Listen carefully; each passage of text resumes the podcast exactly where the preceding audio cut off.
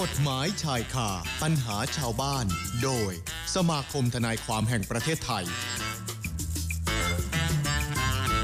กฎหมายใช่ค่ะปัญหาชาวบ้านโดยสมาคมทนายความแห่งประเทศไทยวันนี้ อยู่กับอาจารย์กำธรบุญยกุล กรรมการฝ่ายช่วยเหลือประชาชนตามกฎหมาย ของสมาคมทนายความแห่งประเทศไทยคุณผู้ฟังค่ะ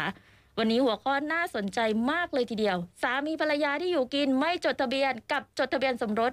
มีความแตกต่างทางกฎหมายอย่างไร ไปติดตามกันอาจารย์กำธรสวัสดีค่ะ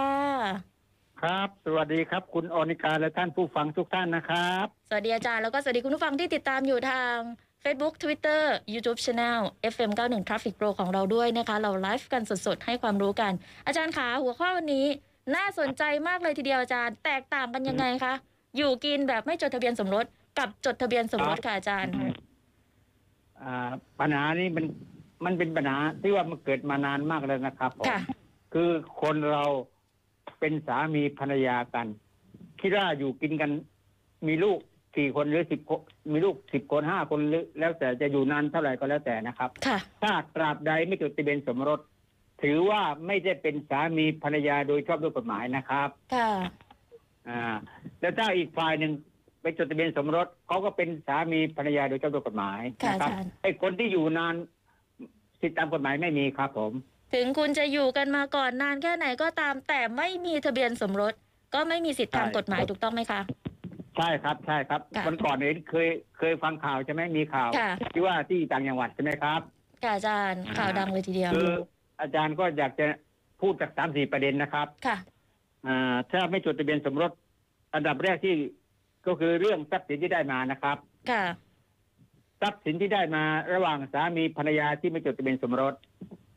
ตามกฎหมายถือว่าไม่ใช่สินสมรสนะครับ ค่ะอาจารย์ อ่าถ้าฝ่ายใดฝ่ายหนึ่งหามาได้โดยอีกฝ่ายหนึ่งไม่ได้มีส่วนร่วมด้วย อย่างนี้ไม่ใช่เป็นของอีกฝ่ายหนึ่งนะครับ ค่ะ อ่าผิดกับสามีภรรยาที่จดทะเบียนสมรส ถ้าอยู่กินกันโดยจดทะเบียนสมรส ทรัพย์สินที่ได้มาภายหลัง แม้อีกฝ่ายหนึ่งไม่ได้ทำมาหากิน ค่ะ แต่อยู่บ้านเฉยๆทำงานบ้านทำนู่นทำนี่ก็ถือว่าทรัพย์ที่เกิดมาเป็นสินสมรสครับผม ก็มีสิทธิ์ในทรัพย์สินนั้น ถูกต้องเลยครับ ค่ะ ได้คนละครึ่งตามกฎหมายนะครับ ค่ะ อ่าประเด็นประเด็นแรกนะครับ ประเด็นที่สองก็ที่จะอธิบายฟังก็คือบุตรที่เกิดมานะครับ ค่ะอาจารย์ อ่าบุตรที่เกิดมา ระหว่างสามีที่มาจดทะเบียนกับสามีภรรยาจดทะเบียนสมรสนะครับ ค่ะ บุตรที่ไม่จดทะเบียนถือว่าเป็นบุตรนอกกฎหมายนะครับ คือไม่ใช่เป็นบุตรชอบด้วยกฎหมายของอีกฝ่ายหนึ่งนะครับ ของสามีนะครับ ค่ะ อ่าถ้าสามีไม่รับรองหรือไม่ไปจดทะเบียนสมรสกัน ก็เป็นบุตรที่ไม่ชอบด้วยกฎหมายตลอดเวลานะครับ แต่ว่า อืม ขณะเดียวกัน ก็เป็นบุตรที่ชอบด้วยกฎหมายของมารดาตลอดนะครับ ค่ะ อ่า นี่ประเด็นที่สองนะครับ ค่ะ ประเด็นที่สามเรื่องเรื่องการเรียกค่าอุปการะเลี้ยงดูนะครับเพราะตามกฎหมายสามีภรรยาจะต้องอุปการะเลี้ยงดูซึ่งกันและกันนะครับ ค่ะอาจารย์ ถ้าอีกฝ่ายหนึ่งไม่จ่ายค่าเลี้ยงดูอีกฝ่ายก็สามารถฟ้องร้องได้ หรือถ้าจ่ายแล้วไม่เพียงพอ อีกฝ่ายก็สามารถที่จะฟ้องร้องเพื่อให้จ่ายค่าอุปการะเลี้ยงดูครับ ผม ค่ะ นะคะ อันนี้ ประ คือเด็ที่สามนะครับ ค่ะ อืมก็ประเด็นที่สี่อีกเรื่องหนึ่งที่อาจารย์จะจะพูดถึงก็คือ การเรียกค่าทดแทนจากอีกฝ่ายหนึ่งซึ่งมาร่วมเกินภรรยาหรือมาร่วมเกินสามีอ่าถ้าสามีภรรยาที่จดทะเบียนสมรส สามารถเรียกค่าทดแทนทดแทนจากฝ่ายตรงข้ามได้ครับผม อืมนะคะ อ่านะครับ แต่ว่าถ้าไม่จดทะเบียนสมรสกัน มันก็ไม่สามารถจะเรียกได้นะครับ ค่ะ เพราะกฎหมายประมวลกฎหมายแพ่งและพาณิชย์คำว่าสามีและภรรยา หมายถึงสามีและภรรยาที่จดทะเบียนสมรสเท่านั้นครับผม ค่ะ ก็จะมีสิทธิ์ตามกฎหมายทุกอย่าง ถ้าเกิดว่าคุณจดทะเบียนสมรสกันอย่างที่เราทราบกัน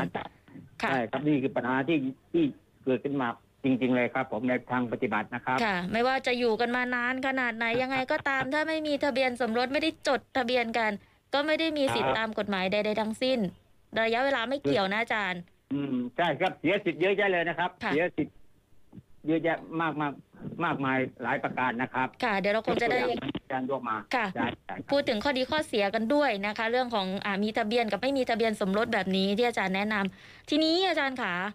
มีระหว่างที่เราไลฟ์กันอยู่ผ่านแฟนเพจ FM91 Traffic Pro อาจารย์ได้ยินดิฉันชัดเนาะ อาจารย์ได้ยิน ครับ อาจารย์ ชัดเจนครับ ค่ะ มี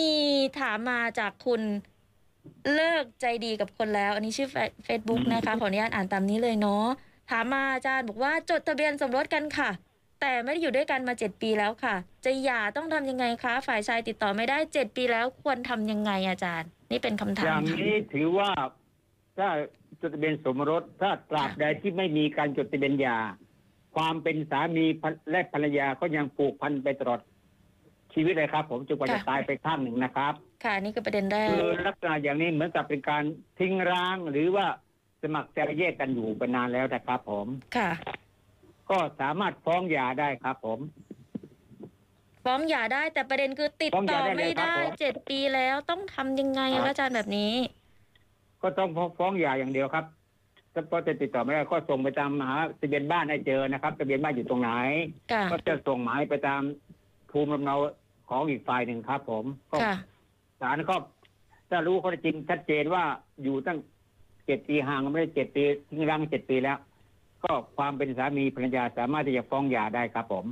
ฟ้องหย่าได้นะคะ อันนี้คือที่ถามมาว่า ครับ จดทะเบียนกันนะ ไม่ได้อยู่ไม่ได้อยู่ด้วยกันมาเจ็ดปีแล้ว จะหย่าเนี่ยต้องทำยังไง อาจารย์แนะนำให้ฟ้องหย่าได้เลย แล้วฝ่ายชายติดต่อไม่ได้มาเจ็ดปีแล้ว อาจารย์บอกว่าให้หาทะเบียนสมหาทะเบียนบ้านนะคะ ทะเบียนบ้านภูมิลำเนาให้เจอ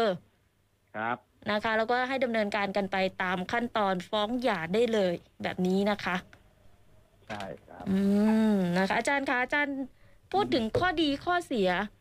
สำหรับการมีทะเบียนสมรสกับไม่มีทะเบียนสมรสสักนิดหนึ่งสิคะ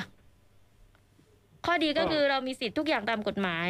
ข้อเสียก็คือ ใช่ ไม่มีสิทธิ์ ครับ ใด ๆ เลยกับทรัพย์สิน ไม่ ที่ มีสิทธิตามกฎหมายอะไรเลยนะครับผมตาม เกิ ป ด ระ ขึ้ มวล น ก ค่ะ ฎหมายแพ่งและพาณิชย์ ค่ะ ทุกอย่างที่เอ่อตามที่อาจารย์ยกตัวอย่างมาเรื่องเรียกค่าเลี้ยงดูค่าทดแทนค่า อุปการะบุตรด้วย ได้เลย ค่ะ ครับผม ไม่มีสิทธิ์อะไรในทรัพย์สินใด ๆ ทั้งสิ้นนะคะอันนี้ อาจารย์เน้นย้ำให้แล้วคุณผู้ฟัง เพราะฉะนั้นจดทะเบียนสมรสดีกว่าใช่ไหมอาจารย์ ใช่ครับเอออยากแนะนำให้ที่อยู่กินด้วยกันมาแล้วจะกี่ปีก็แล้วแต่นะครับจูงมือไปจดทะเบียนสมรสที่อำเภอนะครับ ค่ะ หรือที่เขตก็ได้นะครับ แป๊บเดียวครับ ค่ะ อาจารย์ ครับ แล้วพออย่างนี้เนี่ยส่วนใหญ่แล้วสาเหตุที่เขาไม่จดทะเบียนสมรสกันนี่มันก็มีเหตุผลเหมือนกันใช่ไหมคะอาจารย์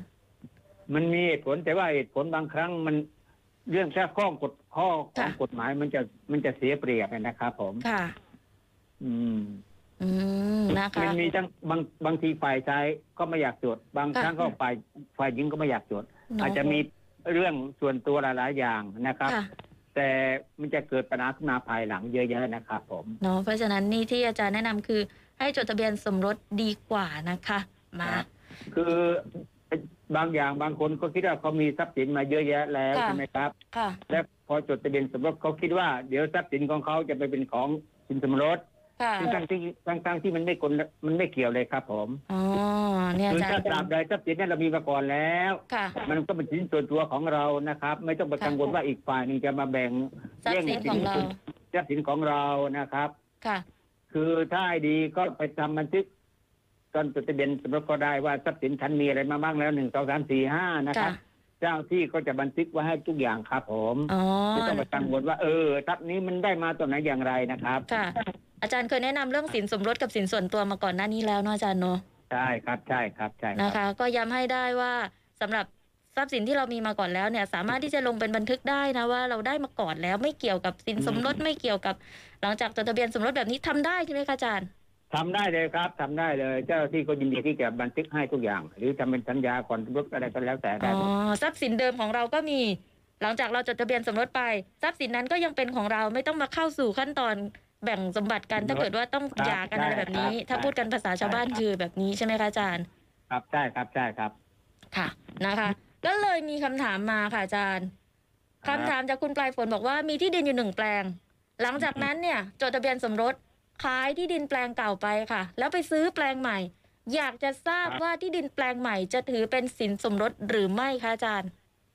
คือถ้าเอาแปลงเดิมของเราไปขายนะครับ แล้วก็หลังจากขายแล้วแม้จะจดทะเบียนสมรสภายหลัง ค่ะ สินทรัพย์สินที่เราซื้อมา มันถือว่าเป็นสินส่วนตัวของเราตลอดเวลาครับ ผม ค่ะ ไม่ต้องกังวลว่า แม้ไม่ต้องไปกังวลว่า ไปซื้อมาหลังจากที่จดทะเบียนสมรสแล้วก็ไม่เกี่ยวนะครับ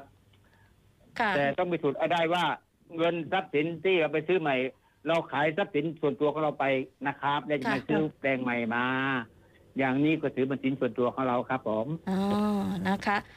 อีกหนึ่งคำถามค่ะ คุณชัยพัฒน์ถามว่าน้องชาย อยู่กินกับแฟนคนต่างชาติ ไม่ได้จดทะเบียนสมรสอาจารย์ มีลูกหนึ่งคนห้าขวบ เกิดที่ประเทศไทยได้สัญชาติไทย แล้วน้องชายเนี่ยรับรองบุตรเรียบร้อยแล้ว ต่อมามีปัญหากันค่ะ แฟนน้องชายไปไม่กลับมาเลยว่าอย่างนั้น จะทำยังไงเพื่อขอลูกมาเลี้ยงได้บ้างคะอาจารย์คะ อะไรเมื่อกี้คำถามตอนหลังไม่ชัดเจนนะครับ ก็บอกว่าจะทำยังไงเพื่อขอลูกมาเลี้ยงค่ะอาจารย์ เราบิดารับรองเรียบร้อยแล้วใช่ไหมครับ รับรองบุตรเรียบร้อยแล้วค่ะอาจารย์ แล้วหย่าหรือยังไงหรือแล้วหย่ากันหรือยังไง เขาบอกว่าแฟนน้องชายไปไม่กลับมาเลย อ๋อแฟนน้องชายหายไปเลยอย่างนั้นใช่ไห ใช่ มครับ ค่ะ แล้วใครจะเอามาเลี้ยงอ่ะ อยากจะขอลูกมาเลี้ยงเข้าใจว่านะคะ อ๋อ ถ้าตามคำถามสั้น ๆ แบบนี้เข้าใจว่าแฟนเนี่ยน่าจะพาลูกไปด้วย อ๋อ เขาก็เลยถามว่าจะทำยังไงได้บ้างเพื่อขอลูกมาเลี้ยง คือถ้าแฟนเขาเอาลูกไปเราไม่รู้ว่าอยู่ไหนใช่ไหมครับ ค่ะ กับชาวต่างชาติอาจารย์ ไม่ได้จดทะเบียนด้วยนะ ลูกเนี่ยห้า จะ ข เป็น ว อย่า บ งนี้ไหมครับ ค่ะ ไม่ได้จดทะเบียน ลูกห้าขวบ เกิดที่ไทยสัญชาติไทย น้องชายของ ครับ คุณชัยพัฒน์เนี่ยรับรองบุตรเรียบร้อยแล้วพอมีปัญหากันแฟนน้องชายก็จากไปไม่กลับมาเลย จะทำยังไงเพื่อขอลูกมาเลี้ยงได้หรือไม่แบบนี้ เอาลู ค่ะ กไปด้วยอย่างนั้นใช่ไหมล่ะ ดิฉันว่าน่าจะเอาลูกไปด้วยเพราะเขาบอกว่าจะทำยังไงให้ได้ลูกมาเลี้ยง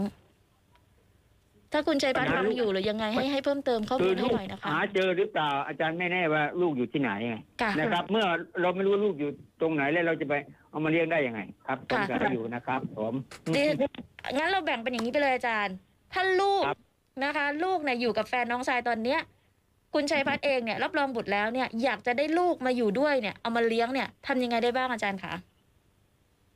ก็ไป คือถ้าเราอยากจะเอาลูกของแฟนน้องชายใช่ไหมครับ ค่ะ ก็คือลูกเนี่ยไปกับ ครับ ฝ่ายหญิงและไปกับฝ่ายแม่และ น้องชายเนี่ยอยากจะได้ลูกมาเลี้ยงเนี่ยต้องทำยังไงอาจารย์คะ รับรองบุตรแล้วใช่ไหม รับรองบุตรแล้วเรียบร้อยค่ะ ก็ก็ต้อง ฟ้อง ปัญหา อา ว่า จาร เว ย์ ลาฟ้องตรงนี้นะครับ ค่ะ ต้องฟ้องนะครับว่าใครเป็นคนเหมาะสมที่จะเลี้ยงดูบุตรนะครับ ค่ะ อ่าเรื่องนี้มันเป็นปัญหาในทางปฏิบัติในศาลเยอะแยะเลยนะครับ ค่ะ คือความเหมาะสมที่จะใครบุตรอยู่กับฝ่ายไหนมีความสุขมากกว่านะครับ ค่ะ ศาลคำนึง